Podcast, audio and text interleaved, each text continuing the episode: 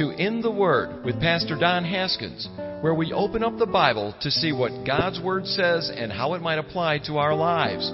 Our prayer is that you allow Jesus to change you from the inside out. And now, today's lesson.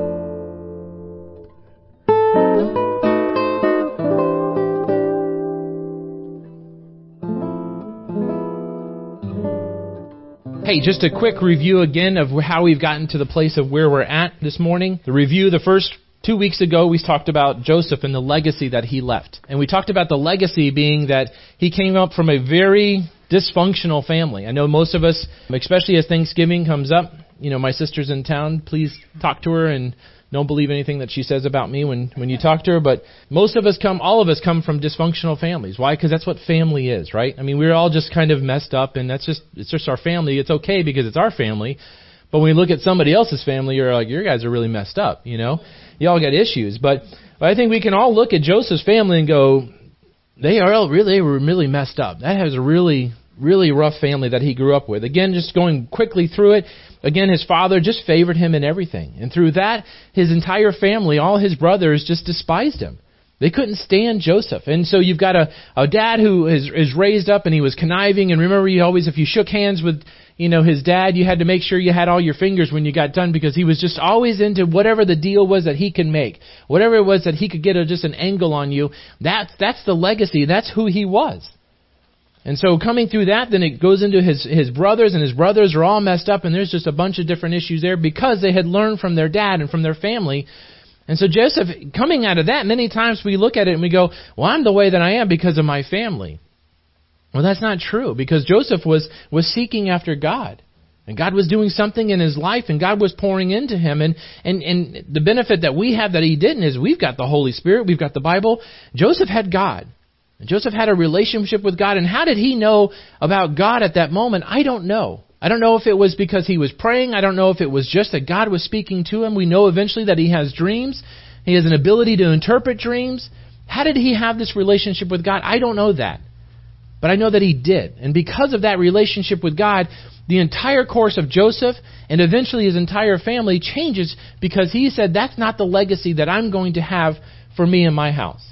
Me and my house, whenever I do have a missus, you know, because I'm 17 at the time, I'm going to change things. I'm going to seek after God. I'm going to be a man of integrity, and something is going to be different within my line than on my brother's. And so the legacy of Joseph completely changes. And we see that, and he gets sold down into Egypt. He becomes in Potiphar's house. Potiphar's wife chases after him. We moved into what we talked about last week was that Joseph just persevered. And too many times in our life, we're just willing to just give up and stop. And, and say, you know what, I just, I can't do it anymore. You know, have you guys ever said, I just, I'm just at my wit's end, man, I'm just done. I've, I just can't do it anymore. And that's typically a good time to be when then you should be looking up to God and go, God, really, my flesh, I've done all that I can, but Lord, I, I need your spirit right now. I need you, God, to work inside of me to be able to help me to do what you called me to do. And Joseph perseveres like nobody I've ever seen in Scripture as he's he's sold into slavery. Then he goes to Potiphar's house, you know. But Joseph in Potiphar's house didn't just stop there. Remember, he's he's there. He's in Joseph's. He's in he's in Potiphar's house for eleven years. We read, you know, 20 verses of Scripture, don't realize that he's been there for 11 years within that household. Joseph, during that time, it's obvious then that he is he's learned the Egyptian language. He didn't just, hey, I'm sold into slavery and you know, woe is me, and I'm not going to do anything the rest of my life. I'm just stuck here. And no, he he he rises to the occasion. And again, maybe many of you, like I said the last couple of weeks, you feel like you've been sold into slavery. Well, rise to the occasion. God doesn't know that you're not in slavery. God doesn't know that you're in a place that you don't want to be. God has placed you and allowed you to be in that position. Rise up. You know, Christians, we shouldn't be ho hum about our life. But remember, this isn't our destiny. This isn't where we get everything we can here. Our, our, our ultimate goal is to be in heaven. Ultimate goal is while we're down here is we're going to trudge through this life. We're going to be ambassadors for Christ, and we're going to do everything that we possibly can to give glory to God. It's exactly what Joseph does here as he becomes the top in Potiphar's house. Potiphar tells him, look, you have control over everything here except my food. You can't touch my food. It was a, just a cultural thing. They didn't allow Hebrews to be around their food, and you know, doesn't mean that I'd make a joke, but it's stupid. So, but anyways, he's not supposed to touch his food. Okay, so you hear enough dumb jokes from me. So, but anyway, so he says, no, you can't do that. So then on the scene comes along as we think that Joseph's just kind of risen to the occasion, everything's fine, and then Potiphar's wife comes along. You know, she finds him good looking and, and sexy and all that kind of stuff. So 11 years he's been in this house. We don't know how long she's been hitting on him and hitting on him and hitting on him, and he he's trying to do all that he can, and he's dodging and he's waving. I, I'm not, I'm not to. No, uh, she's there. I'm to go this way instead. But eventually, she she confronts him, and he says no. Races out of the house to the point where he, he, he even tells her why, gives her the point of, look, Potiphar, your husband's given me everything except for you. I'm not allowed to touch you. He says then to her, for the verse, he says, how could I do this great evil and then sin against God? So again, it's just not just the worldly counsel of, look, it's not right because I shouldn't do this, but I also don't want to sin against my God. Because my God, even though I've been in slavery for 11 years, I still serve my God, and I still want to honor Him, and I want to be a man of integrity. Too many times we get in those those those ho hum moods, and we're like, you know what? It doesn't really matter. I can just kind of live like the rest of the world does. I can kind of cheat on my taxes a little bit, kind of steal a little bit here. It's no big deal, right? I mean, the government's got enough money; they don't need mine too. They don't have enough money. We're like twenty trillion dollars in debt, so really they knew you need your money, but that's another topic. So then he gets he gets thrown in jail, and then the cupbearer comes along. He interprets a dream. He thinks that that's it, man. I'm out of here. Cupbearer's going to go talk to the to Pharaoh, and I'm gone. And then he's forgotten again. We look at this man's life, and we just look at him over and over again, and he just continues to persevere until finally that day comes. Finally, that day comes. He comes before Pharaoh. He interprets Pharaoh's dream. A glorious day. Pharaoh makes him number two in charge of all of Egypt. All this time, 13 years later after being sold into slavery, he's 30 years old at this moment, and now he's number two in charge of the greatest country in the world at that moment. Number two in charge. And I said last week, don't think that that means that you're going to be vice president of the country here soon. Because because you have gone through some suffering and gone through it doesn't matter. But but wherever God has placed you, He's preparing you for the next step of whatever the plan is that He has in your life. What Joseph's ultimate thing was is that now he doesn't realize, but the big thing is on the horizon for him is, is the ultimate thing that he has to happen within his life. Because to make this, this, this story to come to fruition, one thing really has to happen. And the root of everything that's happened within his life and his brother's life and, and all is coming to this culmination of a point where we're actually going to see, I think, why Joseph lived. One, yes, you can say, well, he saved Israel. You know, obviously that was the reason. Yes, yes, yes. And that's important. But for us today, it's so that we could see forgiveness. Forgiveness is an amazing word. It's probably the hardest thing to do in this world. When you feel like you have been wronged, you feel like something has been done to you, and then go out and, and offer forgiveness. And to make the strongest man weak that he can't say anything. Make any woman cry that she doesn't want to do that. All of us have had an opportunity in life where we have been wronged in some way to then have to go and you be the one that's humble in that moment. And then give the words and say, I, I, I forgive you for that. To forgive, it means to cease to feel resentment against an offender. Knowing the people that I'm around this morning, the kids' dictionary says to give up resentment of or claim to revenge for. That you're going to give up the right to claim revenge for something. And we're going to see the opportunity very clearly today where Joseph would have had all the power and all the might to be able to enact revenge upon his brothers, his family, and everybody else below him for what had happened to him. If you want to look at uh, Genesis 41 46, we'll start there real quick. I'm going to read with my glasses on so that I don't mess up as much.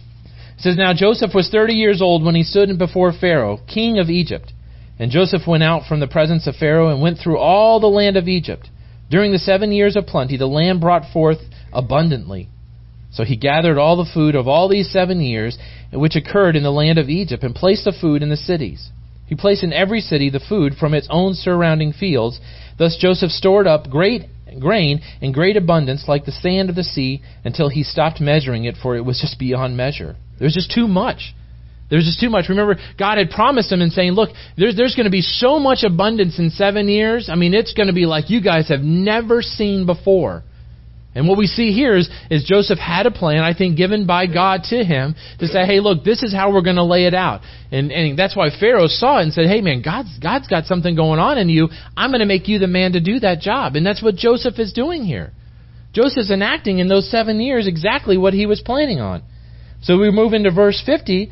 It says, Now before the year of the famine came, two sons were born to Joseph, whom her, the daughter of Potiphar, the priest of On, bore to him. Joseph named the first one Manasseh, for he said, God has made me forget all my trouble and all my father's household.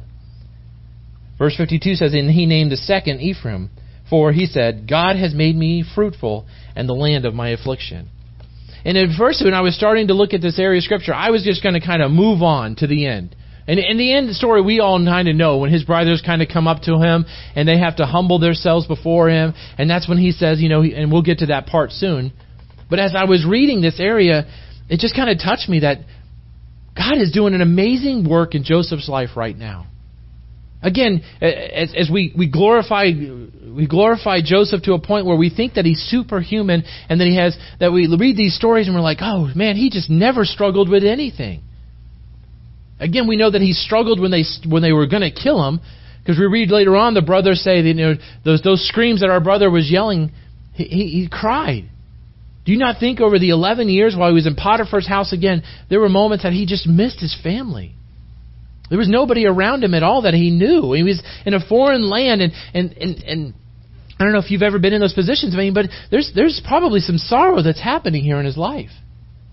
And although he is number two in charge of all of Egypt, and he's, he's a busy man. He's working 60, 70 hour weeks here. I'm, I'm pretty sure of that. He's in charge of the entire country to make sure that he sets up the right program to make sure that they have all the grain that they can possibly get because he knows what's coming. Remember, he knows that there's seven years of famine that has never hit the earth before. I mean, he feels the pressure of that, and he's got a he's got a wife now, and he and now he has a couple sons, and, and there's a moment in his life where he's just looking back and going, man, I just, I can't believe that I'm still here. I mean, as much as I love the lavishness that I'm living in, and I'm sure that he was, I just miss my family. Maybe not my brothers, maybe just my dad and my little brother, but you know the other ones I, I don't I don't really miss them, okay? But probably to some degree he does. Because there's something about family that they're still my blood. They're still my, my brothers. And maybe they maybe they really didn't mean those things that they had said. But here we are as we move forward, and he looks, and his first son comes out, and, and I think we get an, an input into Joseph's life here because his name's Manasseh. Manasseh means causing to forget. And then Joseph makes an amazing statement after this. He says, God has made me forget all my trouble and all my father's household. It's an amazing statement that, that God gives us here in the Bible to be able to read because that's where Joseph is having his one on one time with the Lord, and the Lord is just ministering to Joseph's heart. That has probably been hard and probably been mad, and there's probably been times of anger that has struck him out. And he's just saying, Look, the Lord has done such an amazing work within my heart that I forget all this trouble, that I forget all this misery, that was an un, that which is an unpleasant, hard, distressing experience. He's made me forget all that. He made, he's made me forget that I was sold into, into slavery. He's made me forget me crying and, and, and trying to stay alive within a deep pit. Me crying out to my brothers, How could you sell me? How could you sell me? And crying in this, this cart all the way down to Egypt and then being mad that I'm being sold into, into thrown into prison because there's something that I didn't do. I was just being a man of, of integrity, a man of God, and yet I get falsely accused. God has made me forget all of that stuff. God has mended my heart and He's healed me. And it's taken 13 years for me to get to this point, maybe longer at this point because because we're moving on as far as seven years in, uh, into the plentiness. God has done an amazing work within my heart, and and sometimes it takes that long, doesn't it? I mean, I, I, see, I see a beautiful thing of here of, of the Lord is sometimes, again, as we get back to that, we want immediate gratification. I prayed a prayer. Tomorrow I'm going to wake up and there's a Ferrari in my front yard. I, I need a car. My car broke down and, and bam, there's a Ferrari. Lord, you're just great. You know, look what you did to me. It doesn't happen that way, does it, guys? Have you guys made those prayers before and that thing didn't happen the next day, and you're like, man, is God even here? But God uses Joseph to, to, to persevere and he, he goes through his life and, and, and there's just a perspective here on Joseph's faith that, that, that we don't always get to see in somebody's life. Joseph, a man of God, a man humble enough before the Lord to just cry out and say, God, I just, I want you to take this heart and I want you to mend it. I, want to be happy here. And I, I think that his wife now coming out of the Egyptian side, I believe that she's a believer at this time. She knows who God is. I mean, I don't know how you're around Joseph and don't know it. Every time we read a scripture verse about Joseph, when he's talking either to Pharaoh or somebody else, and it's, oh, God will do this, well, God will do that. He's not afraid about his faith. God has brought me through it, and now has helped me to forget that I can move on down to what God has called me now to do. Joseph is looking at this in his life and going, now God has done the ultimate part of me, and I'm ready to move on. And the foreshadowing, as we know what, what's about to happen, that his brother's about to arrive on the scene, it's that's had to happen, didn't it? God, in just his perfect understanding of, of what's going to happen, knows his brother's going to be showing up soon, and this work had to happen within Joseph before he saw them. The next one that we see is Ephraim here and is doubly fruitful. And, and, and obviously he's doubly fruitful because back then it was very important that you have sons. You know, you wanted to have sons. And he's like, man, I don't have just one. I've got two. The Lord has just doubly blessed me. Look at this. I've got two wonderful sons. I'm doubly blessed. I've got this house. I'm in Egypt. I've got no cares in the world. Nothing from what I had before. Man, God is amazing. Look, he's just he's he's done a work within my heart, and now he's able to see, and the sky is bluer, the clouds are whiter. You know, he doesn't. He catches every light when he's he's he's riding his chariot to work every day. There's nothing in his way that can stop him. He's just doing amazing things. That's what's happening in Joseph's life. But before we move on, one other thing that I notice here is that his statement is Joseph states, God has. And, and as I looked at that, for my question for you, and it was for me as well, is, is what God has things have happened in your life. The, the application here for us now is to look at this and again, as we're coming up on a Thanksgiving week, it's what God has things has He done in your life. Again, we want to be the old Joseph and we want to be kind of grumbly and mad and things like that, but but hasn't God done amazing things in your life? I think many times we get into those dundrums and we just forget just get back to the basics. Maybe maybe God has done something in your health. Maybe God has done something in your finances. Well, no, you don't live on Siesta Key, okay? Maybe you do. I don't know, but I don't think any of us do. And I don't. I know I didn't see any Ferraris this morning, and but is that the end all to finances? Is it nice just to have electricity on? we know that now after the hurricane, right? We're like, I just got electricity. I don't care, Lord. I'm not asking for anything else. Okay, I don't have to sweat today. I'm good. You know, we have a car. Most of us drove here today. Has God done something in relationships for you guys? Maybe He's working on that in your life, where you're like a point where, man, I didn't have a relationship with this person, and and, and now I do. And I'm so thankful that God has restored that in my life. Again, I think the enemy wants to get to us to a point where I think he tried to do this with Joseph and it just doesn't work. Where, where Joseph just takes it and says, Look, I, I'm not going to think about those things because I know that God has done this in my life. God has redeemed me.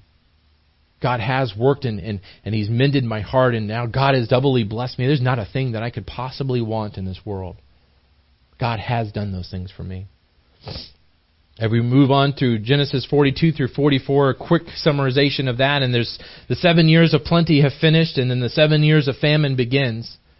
And we know that from the, the, the, the dream that Pharaoh had that was going to happen. And you guys know the story. You guys have been in children's church before. Many of you have taught it. You know, Jacob looks at his boys and tells them, hey, look, we're starving. You know, go, get out of here.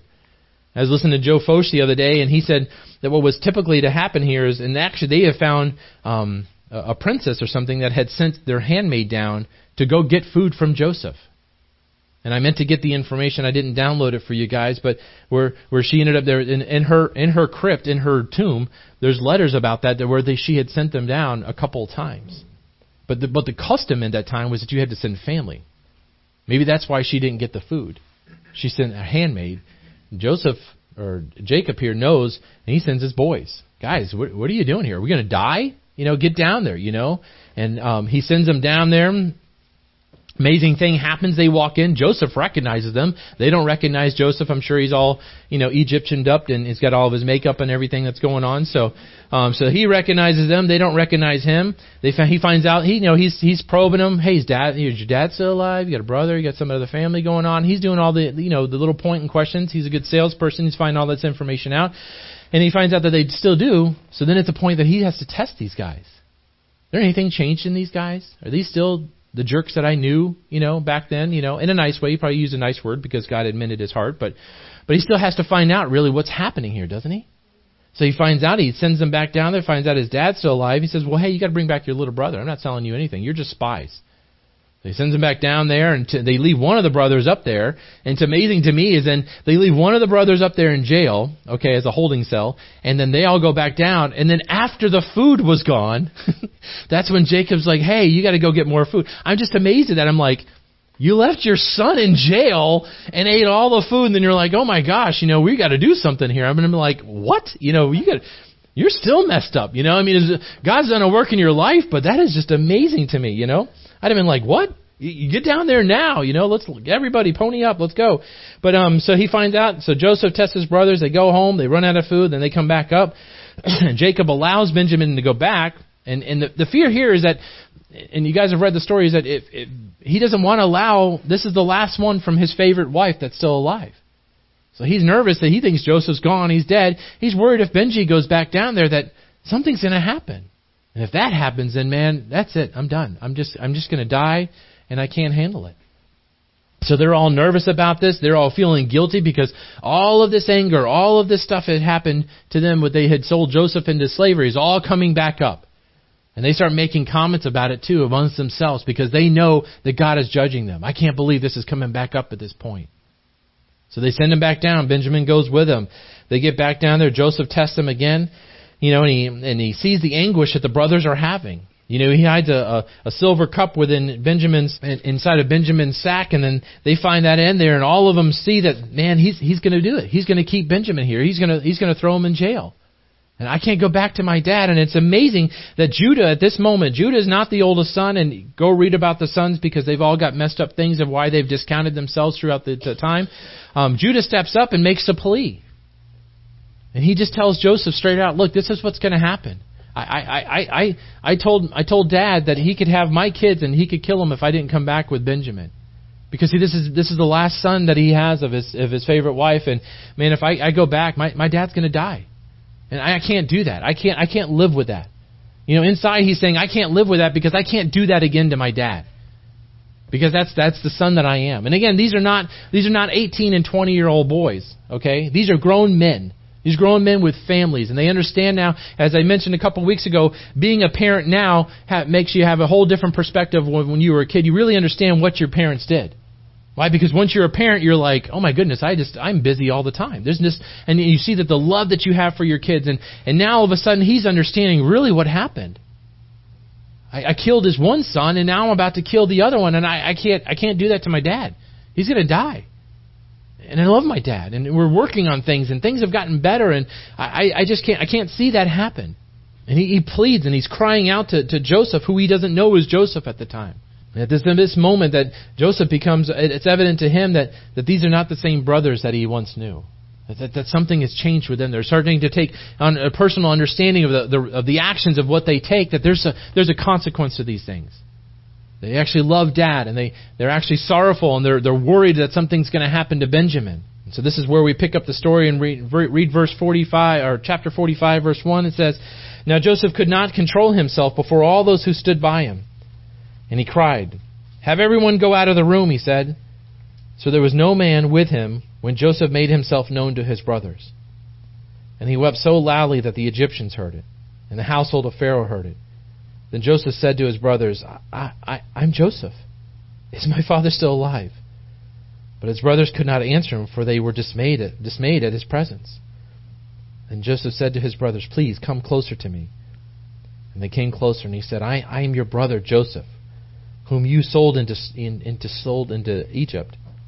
Now do not be grieved or angry with yourselves because you sold me here, for God sent me before you to preserve life. For the famine has been in the in the land for two years, and there's still five years in which there will be neither plowing nor harvesting. God sent me before you to preserve you, a remnant in the earth, and to keep you alive by a great deliverance. Now, therefore, it is not you who sent me here, but God. And this is the part of the story that we understand and we've read many times before. And it's in verse 2 that the touching part here is that he, he weeps so loud that all of Egypt hears him. And at this moment, it's, it's what an emotional release that it is for Joseph.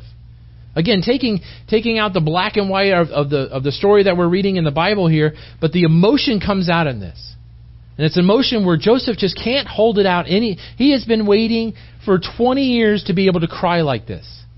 He's been waiting for 20 years. The Lord has done a work within his life, and he is just waiting to finally just release all of this inside of him.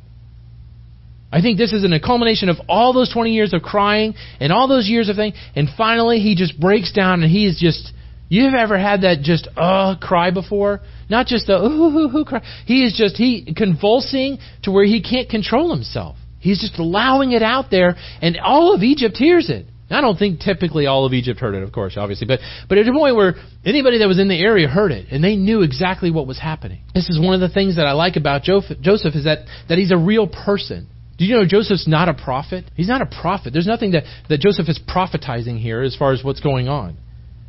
Joseph's not performing miracles. Soon, you know, you turn a couple pages here, and we're going to go into Exodus, and, and Moses is going to perform miracles, right? We're going to see miracles that Moses is going to do. Joseph's just a man who's practicing, practicing his faith in God and believing in God to provide all his needs. Joseph's just just a man like you and I. He's just he's just humble. He sits down. He prays. He has a faith in God that he believes in, and now he's getting to see the fruits of God's faithfulness coming out in his life. As we read before with Manasseh, God has helped him to forget and to forgive and to heal his heart. And now, something that he could never have imagined. He didn't want to be number two in charge of Egypt. He didn't want all the, the luxury that he has. This is what he wants, and God is actually giving it back to him. Here comes his family through the door, and they're at a point where they're just like, "This is it. This is." He's finally seeing this is the family that he's always wanted. These are the brothers that he's always wanted to be somebody that has been humble and and to, to have contrite feelings and just to be able to be there and him to sit there and, and listen to them. This is what Joseph's prayed for for all of his life, and now he gets to see it, and he just can't control it anymore, and he just cries. His brothers are probably freaking out at this point because number two in charge of all of Egypt is is weeping before them, so they don't know if this is a good thing, is a bad thing. You know, are we are we going to lose our heads right now, or does this normally happen in Egypt? You know, it doesn't happen in in you know in the Hebrew section, but you know whatever. And so he says, "Look, come, come, come closer." It's the first sign of forgiveness that we're going to see here. And I think this is one of the most humble moments in all of the Bible for me. One of the most humble moments in all the Bible, as Joseph has all the power that he needs at this moment. At this moment, Joseph can do anything that he wants to his brothers. Had we not heard about Manasseh and known that God had changed his heart, Joseph could at this moment do anything that he wants to his brothers. And Pharaoh wouldn't even Pharaoh wouldn't even know. Pharaoh wouldn't care. Oh, a bunch of Hebrews got killed today? Okay. He, it wouldn't matter to him. And the bigger part in this is that his brothers would know that they deserve it.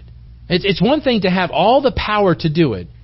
It's the other side is to know that that person actually knows that if I do follow through with this, I, I deserve it. I, I, if you want to kill me right now, Joseph, you can because you know what? I, I tried to kill you, and and here, here we are. You know what? Whatever that you want to do. And now this is the fruition of what we know that Joseph has, the work that actually has God has done within his life. Have you guys ever met people in your life where they've allowed just that anger just to continue to fester within the side of them? And it just it just continues to grow, and for years, and this this anger just continues to consume them. Have you ever met? Uh, you know, I don't want to say uh, it was that you this morning because I don't want to make it that personal for you, and I don't want you to raise your hand. But and maybe it's happened to us as well.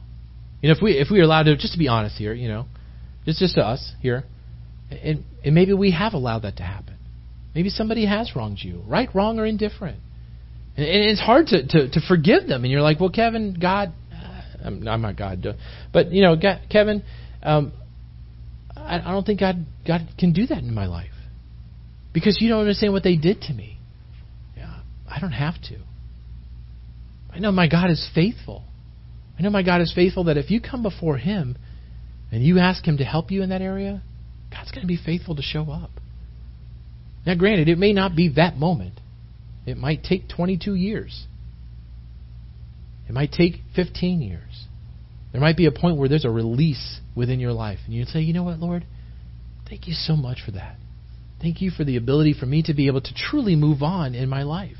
You know, the Matthew West song is that the forgiveness really, it, it's you. It only helps you.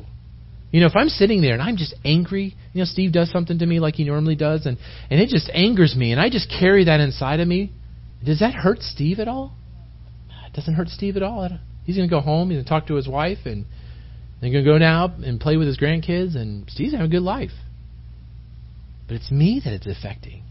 I sit there and I just burn with anger and I can't move on and I can't move on and well Steve did this and the reason I'm here is because of Steve and and Steve showed up to church today. I can't believe Steve showed up to church today. How could he walk in the doors? Sorry. Steve's praising the Lord. it's too late now, Steve.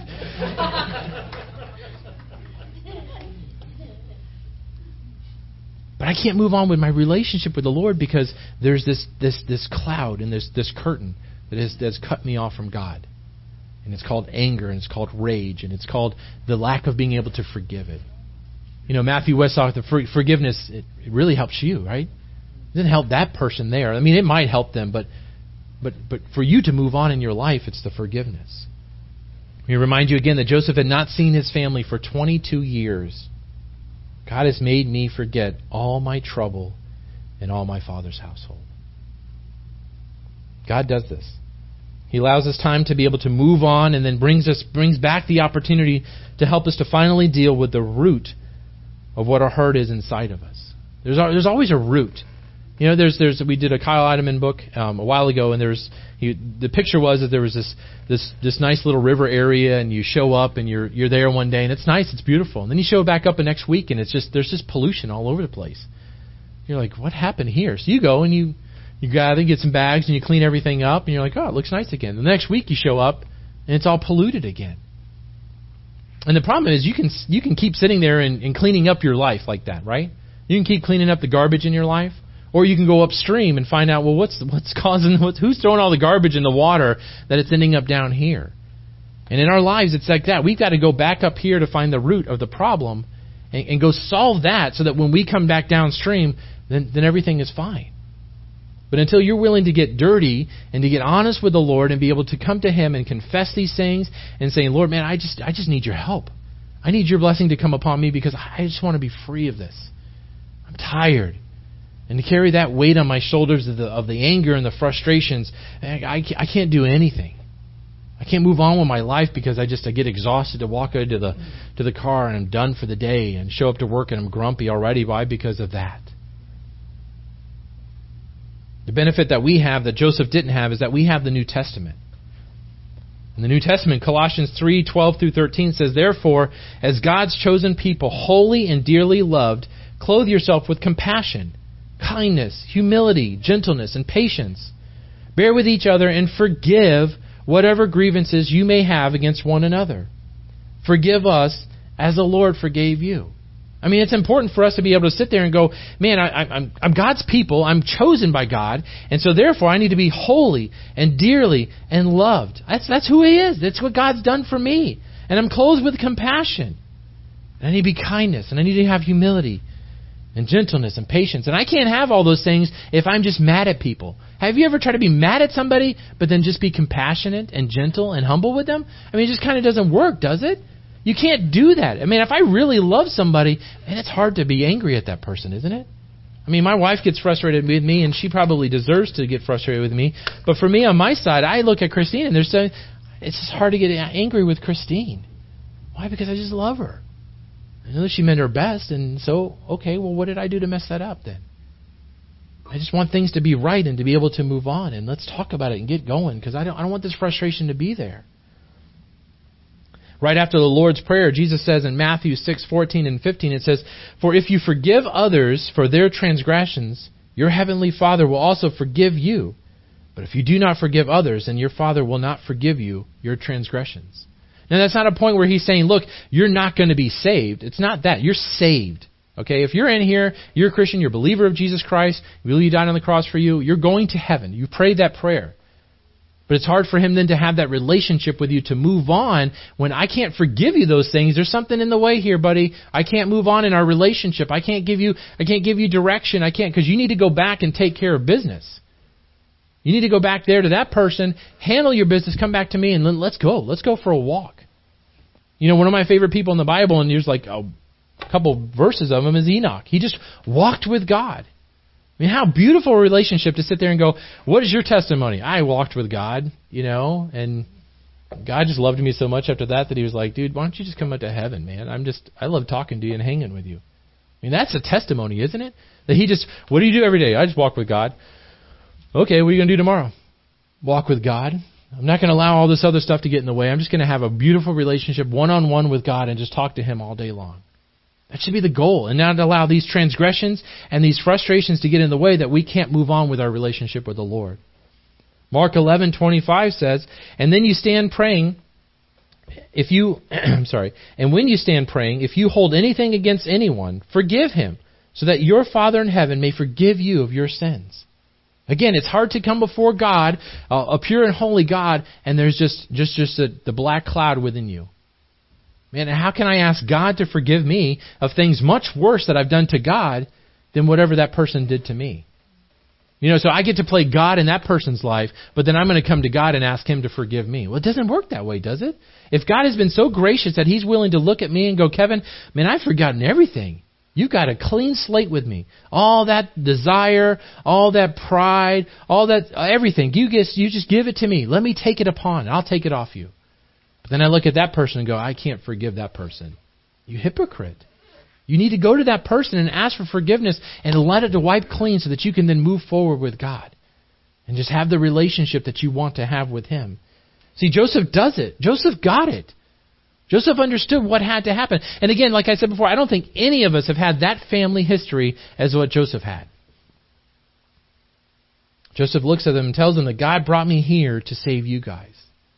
The whole purpose of everything that got here was so that God could save you guys. Okay, so it's not what you did to me, it's what God allowed to happen within my life. So he looks at him and says, Hey, go go get dad. Go get the family. Bring everybody up here. Bring them. Go get. Go get everything. Bring the every servants, your all your family. Bring all your your your cattle, everything. Bring them up here. Uh, when you do bring them up here, I've got a certain spot that I want you guys to go to. And, and Pharaoh is excited. He's he's just I, your your your dad's alive, and and Pharaoh's behind him. Go, bring him up here, man. I, I, they've got the best of the best. Why? Because Joseph has made Pharaoh richer than any other Pharaoh at that moment. He's got everybody's money. He's got everybody's land. Pharaoh owns everything at this moment. So he's made him a very wealthy man. So he's like, yeah, bring your family up. I, I love you and I love them, and hopefully they're as smart and as wonderful as you are, because then I can really be rich. You know? I can't believe this. Bring them on up here. Move on to chapter 50.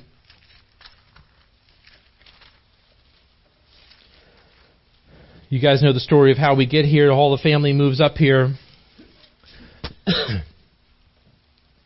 Jacob, knowing that his time is coming up soon, and um, what was culture at that time is that he would then go and bless his sons, and he has a blessing over them. And if you want to, you can go back and read that. It's most of chapter 49, and um, he blesses each of his sons, and um, and now we're at a point where where Jacob passes. You know, he's gone, and Jacob goes home to be with the Lord or in Abraham's bosom, and um,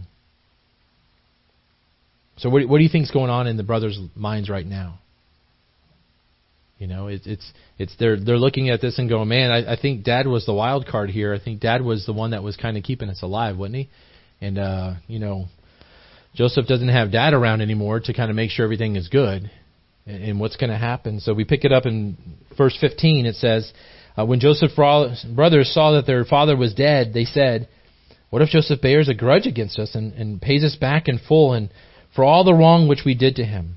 So they sent a message to Joseph saying, Your father charged before he died, saying, uh, Thus you shall say to Joseph, Please forgive, I beg, the transgressions of your brothers and their sin, for they did wrong to you. And now please forgive the transgressions of the servants of the God of your father. And Joseph wept when they spoke to him. And then his brothers came, also came and fell down before him and said, Behold, we are, we are your servants. But Joseph said to them, Do not be afraid, for I am in God's place. As, as for you, you, you meant evil against me, but God meant it for good, in order to bring about the present result, to preserve many people, to preserve many people alive. So therefore, do not be afraid. I will provide for you and your little ones. So he comforted them and spoke kindly to them. And, I'm not so sure if the, if the story here is true. Is that's really what Jacob said to them, knowing that the family that they're coming from, you know, they they tended to make up things here and there and to whatever to do to make sure. But but an amazing thing again here, Joseph was the one who was transgressed against. He's the one who who was sold into slavery, almost killed, and sent down to Egypt. He was the one that was transgressed against.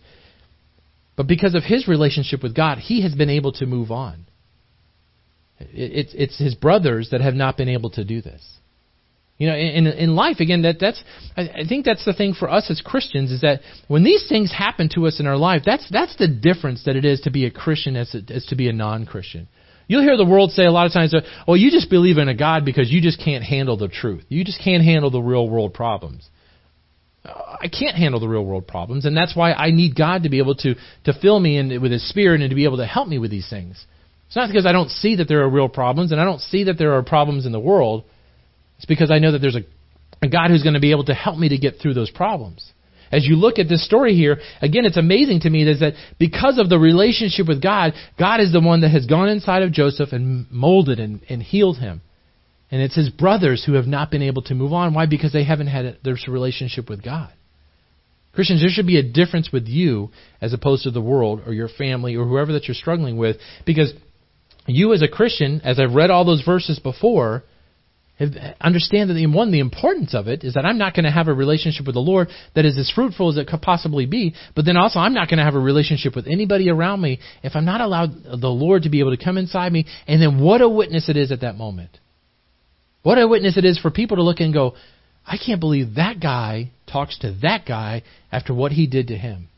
I can't believe that. What is different with that guy and that guy? Uh, that guy goes to church, man, and I see him reading his Bible, and you know he talks about God all the time, just like just like Joseph, brings up God in every conversation. Maybe there's something to that. And I know that sounds hokey and it's a made up story as far as that, but but what in your life will draw people to God? Is it always just the Scripture, or is it the fact that somebody wants to see somebody actually walk the walk? I, I want to see somebody do it. You know what? Uh, just the thing I, I hear a lot of people talking about things. A lot of people talk about the good thing and oh, the Lord's going to do this, and you hear a lot of talking.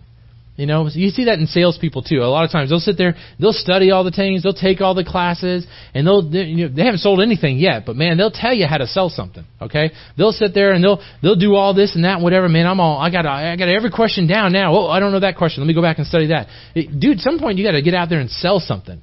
Some point you got to actually do it. Okay, and when you're a salesperson, there's people who talk about it, and there's people who do it. And this person who does it may not know everything. And your Christian walk, you you may not know, you may not have known this story. You're like, I never heard of Joseph before.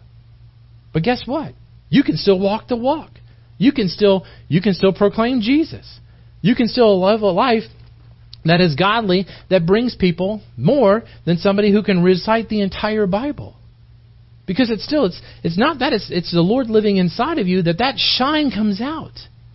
And that's what the attraction is. In this dark world, people are just looking for something that is good. They just want to see somebody who's actually doing what they say they're going to do. We can't get it in politics. We can't get it in our movie stars. We can't get it in our sport. I just want somebody. Is there somebody out there who can actually live this thing and do what they say they're going to do?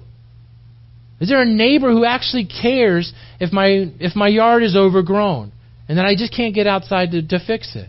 Is there somebody who notices that my car hasn't moved in two months because it just needs something to be done to it? Is there a Christian out there somewhere who will help these people? And that's us. Well, I don't like that neighbor. That neighbor looked at me the wrong way one day. But Jesus loves them. Jesus wants them to have a relationship with him. And are you willing to, to humble yourselves and to, to lower yourself to come before them and say, you know what? I don't care. Look at me any way you want. There's people in my neighborhood. I've been there for 15 years. I wave to them all the time. They just look the other way. Like, what? Did you just just give me a wave? My goodness, you know. We were there for 10 years. This couple came down walking their dog, and they're like, "Oh, did you guys just move here?" It's the dude that doesn't wave to me, but I'm like, "No, I'm the guy that's waved for you the last 10 years." I didn't say that to him, but now you know I wanted to, okay, but I didn't say it. All right. The Lord is good. He's still working in me, but uh, He worked. I didn't say it. So, but it just that's that point. It's just like, but does it matter? Again, if you look at things, a good friend of mine one time said, in the grand scheme of eternity, grand scheme of eternity, does that transgression matter at all? Oh, but they took some money from me. Okay? You're going to be in heaven one day. You don't have a need for money. They took that house from me. Okay? You're going to have a heavenly house. You know? They took an arm from me. Okay? You're going to have a heavenly body one day. You see the perspective there? I mean, in the grand scheme of eternity, does it really matter all these things that we petty and we fight about down here? Grand scheme of eternity, it doesn't. 1 John 1 9 says, If we confess our sins, he is faithful and just and will forgive us our sins and purify us from all unrighteousness. John 8:36 says, "So if the Son sets you free, you will be free indeed." So if you have confessed your sins and he's faithful to to listen to that and do that, well then at the same point, if He sets you free, then Christian, be free. I can't be a Christian if I go to the cross and I lay down and I lay all my petitions there, and then when I go back to leave, I, I go pick back all my stuff back up, put it on my shoulders again, and I walk away. Well, what's the point of the cross? The point of the cross is that I can lay those down. Jesus takes them. Jesus took the stripes so that I can then walk away free, and then I can then go live my life for Christ. That's the point of the cross, is that I can confess these things, lay them down, and then I can go and walk. I can be a better Christian. I can be a better man. I can be a, a better business owner, a better dad, a better husband, a better friend. Why? Because I'm not carrying the stuff of the world that's weighing me down, that then I come into church like this and I'm like, oh, guys, you got to help me in the door. I can't get in. Dude, you, you need to go see Jesus, man. You need to let that stuff go. Allow it to get out of there.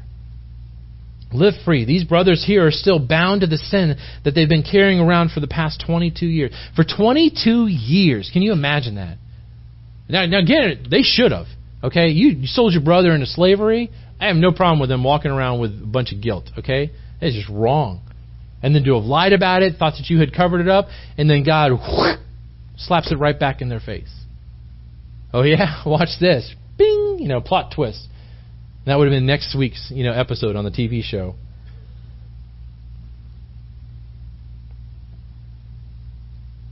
Man, my mind drafts back so many times of the things that I've done in the past.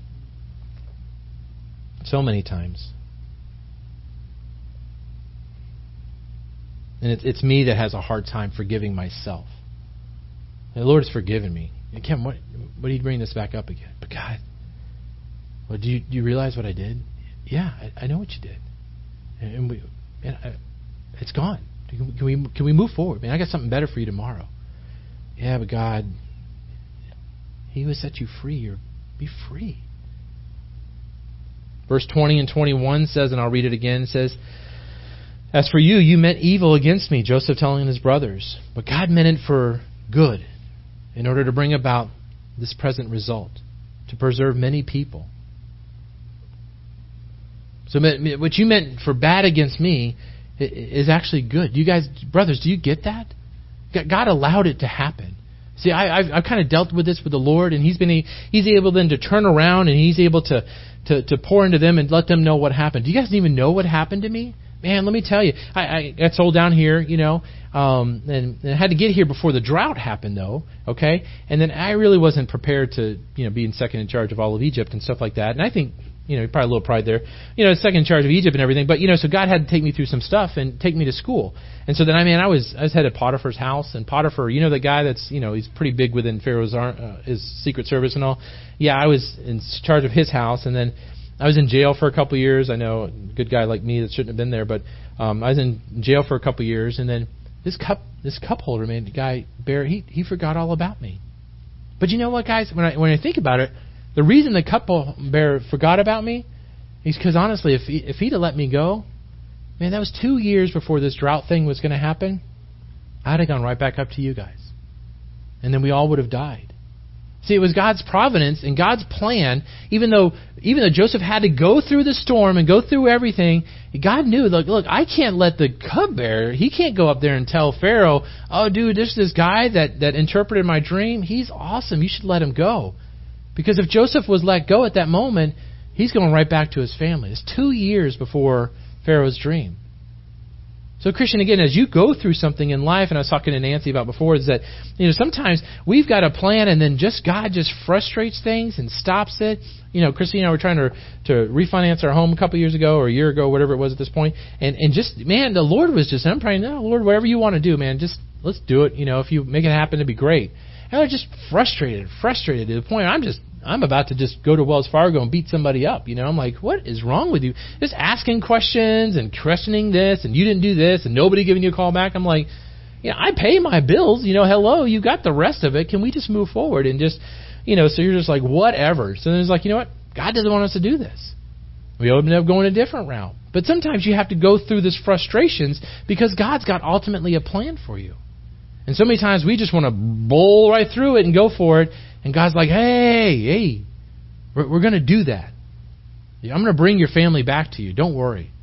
But I'm going to keep you here a little bit longer because ultimately it's not about God has got a perfect plan for we all like to do. God's got a great plan. He wants the best for you. He wants the best for you, but ultimately remember, it's still God's plan. So here I'm not here to glory Kevin. I'm here to glory God. If there's the best for me, then maybe I should be on, you know, living on the water somewhere and have a couple boats out there. I mean, that that that'd be the best I would think for Kevin. But but no, I'm here to glorify God. So God will, will has a plan for me and He'll bless me and He'll take care of me. But what is ultimately that I'm here for? I'm here to glorify God. So Joseph, if he has to go through these struggles in life, if he has to persevere through these things, then guess what? Ultimately, he's to bring glory to God. It's not to bring glory to Joseph all these extra effects as far as him being second in charge and all that kind of stuff, that's wonderful. But ultimately, the only reason Joseph was in that position and lived in the lap of luxury and had all the things that Joseph had was only to, to make sure Israel survived. It was only to make sure the, the nation of, of Israel lived through the drought. That's why Joseph had to go through it. It had nothing to do with Joseph getting rewards for being in jail for 13 years and all. It was only so that he could do what God had called him to do. Think of Joseph, I think of Proverbs 13, 1533, sorry, 1533. It says, The fear of the Lord teaches a man wisdom, and humility comes before honor. The fear of the Lord teaches a man wisdom. One of the other things that has happened in me in my life as I get older, I realize, I was telling somebody, one of my customers the other day, as I get older, I realize I'm just stupid on certain things, you know, and you just admit it to yourself that I just, you know, so many times as a man, you just want to be prideful. Go, oh yeah, I know how to do that. Yeah, go ahead, keep on going. You know, you have no clue what the guy's even talking about, but you're just too prideful to admit it. And you're like, yeah, I know how to do that. What's the next thing that I need to do? And you're like, I don't even know what I'm doing. You know, to start off with. But as I've gotten older, I've realized there's just certain things I don't know how to do. So I'll just ask people questions. You know, of whatever the trade they are. And I'm like, hey, how do you do that? Why? Because I just admit that I'm finally to a point where I, I realize that I, I need wisdom. I, I just I'm not a smart person in certain things. Okay, comes to football, I, I pick good football teams. Okay, that's all I know. On that side, I'm, I have a lot of wisdom, but but in other areas of my life, I'm just I'm just not. You know, and so as as you go through life, it's it's through being having a fear of the Lord. Okay, a healthy fear of the Lord, not a, the fear that the Lord's just going to whack me in the back of the head, but a fear of knowing that I need to be humble and I need to understand that God is God. And that God has spoken and created everything. So I need to have an understanding that He is God and I am not. I need to be humble before the Lord. I need to have a fear there because humility comes before the honor. I need to just bow my head before Him. God, just give me the wisdom. Give me the understanding. Joseph lived his life in that way. Lord, I will be humble and I will do what you call me to do. Wherever that you place me, I'm going to do it. And so that's Joseph. And Joseph quickly, by the way. There's so much more that you could talk about Joseph in his life. There's many different, but I only have three weeks, so there's many different things that we could talk about Joseph. Guys, it's Thanksgiving week that's coming up, and I just want you guys to think of the opportunity to, to play out some of the things that, that we've learned from Joseph this, this these last three weeks. One is one, the first week that we talked about was Joseph's legacy. And, and I know that some of you guys think, well, I can't change my legacy. It's, it's never too late to change your legacy. To change your legacy is it, it's ongoing too. You know, my sister's in town, and you know the the old legacy that we used to do for Thanksgiving is we would all drive up to Lake City where my grandmother lived, and we'd all get up there and we have big dinner and all that kind of stuff, and and that was for that time. But but things change, you know, over the years. Doesn't make them bad. Doesn't make them worse. Just makes it different. That there's a new opportunity in your life, it's the same thing. The, the legacy that you're living right now, you're like, man, there's some things that I need to change in my life because I don't, I don't want that to be who I'm known for. Then, then change it. I told you to change it two weeks ago. If you haven't changed it, change it today. Okay, it's two weeks later now. I think it was in, in William Hendricks' book last week. It was talking about it. If there's something that you know that you want to do, that you look back in 20 years and say, "Hey, I did that," then go do it. You know, so today, if there's something in your life that your legacy that you want to change, if you didn't change it two weeks ago, I'm telling you today, change that. Make that change. Do Michael Jackson. Make that change. Okay? I'm going old school today. But make the change in your life that you I don't want to have that to be my legacy, then make it something different. Seek the Lord, get on your face, be humble before the Lord, and, and do that within your life. The second thing is persevere. Are you in the midst of a trial and the holidays are hard for you and and um, and all those things. Well, can you lean on the Lord? I'm sure if you're trying to persevere through things, then don't just feel like you have to do it on your own.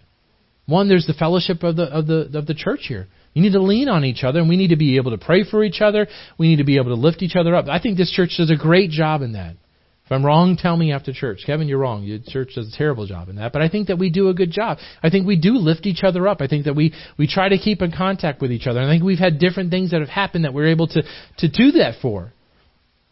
But ultimately, again, I can't look at the church as the one that's going to meet the needs that I have personally. It's not fair to the church. It's not fair for me to look at my wife and go, she's supposed to provide all my needs. That's not what the Bible says. The Bible says that, that God will provide all my needs.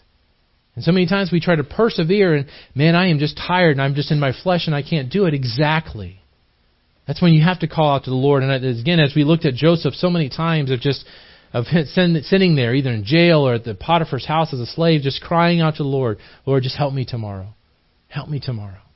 Help me right now. God, I need your help right now. Christian, cry out to the Lord. He is faithful to answer you. He is faithful to listen to your prayers. You know, your prayers are like incense in heaven to Him. I don't know how that is possible. I don't know why that is. I don't know why God wants to listen to me whine and, and come to Him and all. But God wants that. I think that the reason is it's it's because the same thing with my kids. When my kids come and sit down, they want to talk to me. Oh man, it just it just blesses me. I'm just like, man, I get to talk to my kids today. Why? Because I know, you know, oldest is 16, and I know a couple years that relationship greatly changes quickly. It makes you sad, you know. And you're just like, oh goodness, you know, I, I, I don't want that. And so it makes it even more special that you're able to have that. And that's why I think the Lord looks at us as His kids and says, I just want you to talk to me, please. Just, just give me that. Give me that time. I just want to love on you, and I wanted to return it back to you.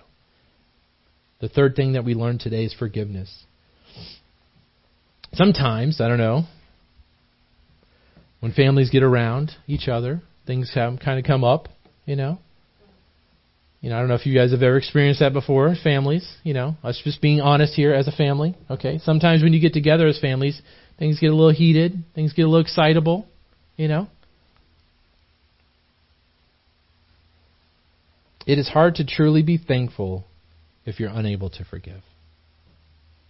As you get to sit down in front of a big turkey bird, or I used to know people used to eat shrimp at Thanksgiving. It's like, like I mean, I think that's really what they did at the beginning, but that's just wrong now. But um,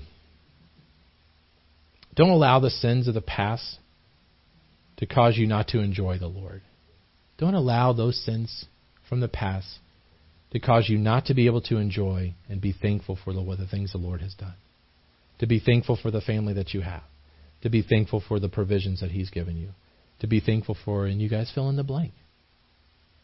It's a time for Thanksgiving and be able to get together with your family and to be able to enjoy it or to get together with friends. Maybe you don't have family here. Maybe you don't have family anymore at all. It doesn't make it bad. Again, it doesn't make it bad, it just makes it different this time. The point is, is that I'm going to be thankful for the Lord for what He has done for me. And I'm going to be thankful for whatever God's given me today. And that's the beautiful thing about having a relationship with your God. He's not Buddha where he's buried somewhere. He's not some made up God as far as Scientology and things like that. There's a God who really walked the face of the earth, who struggled just like you and I, who then took the stripes, took the bruises, shed his blood. Why? Because he loved you. And then in that turn, we turn around and say, God, I'm so thankful for Jesus and what he did for me. Amen.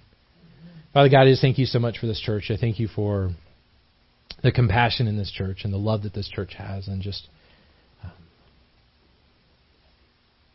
the wonderful people in this church that I get to call family now. And many times as I pray, and many times we've talked, I've just always said the only reason that these people in this church probably even know each other, probably even hang out with each other, is just because of you. It's because of Christ and what He did for us, and that we are now believers, and that we are now family let us pray that you would just continue to work in each of our hearts this week. And um, we don't hold Joseph up as a God or as a, but we do look at him as an inspiration to us, Lord. The life that he lived, that you were so, so important to you as well, that you put so many, you have so much time to him in the Bible. I think more than what you gave Abraham. God, allow us to be able to write our own stories, Lord, for you. God, allow other people to look upon us and say, that legacy or that, that faithfulness that that person showed is just a testimony of God. Lord, that's our desire. Lord, this week, if we're traveling, I pray for those that are leaving town, that are heading out, God, that you would just watch over them, give them safe travels, Lord, whether it be to Tampa or to out of state or wherever that they're going, Lord. Lord, as we get together around a feast, Lord, that that again, that we would be thankful to you and just reminded of the things that you have done for us, Lord. And God, we just thank you for you, Lord. Thank you for this day that you have given us to live for you. And we ask this in your name. Amen.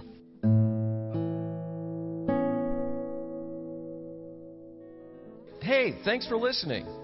So, did Jesus cause a change in you today? Or do you need prayer?